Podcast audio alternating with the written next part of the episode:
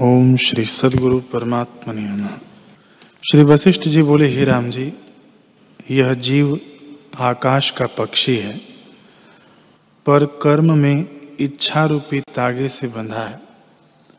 इससे उड़ नहीं सकता और परमात्म पद को भी प्राप्त नहीं होता। यह इच्छा ही से दीन है। जब इच्छा नष्ट हो, तब आत्म स्वरूप प्राप्त हो। इससे तुम इच्छा का नाश कर आत्मपरायण हो रहो।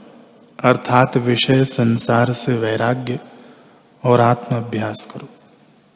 हे राम जी यह जो मैंने तुमसे भूमिका का क्रम कहा है, इसमें जब आवे तब ज्ञान की प्राप्ति हो, पर इनको तब प्राप्त होता है जब कि एक हथनी को जीते, जो एक वन में रहती है।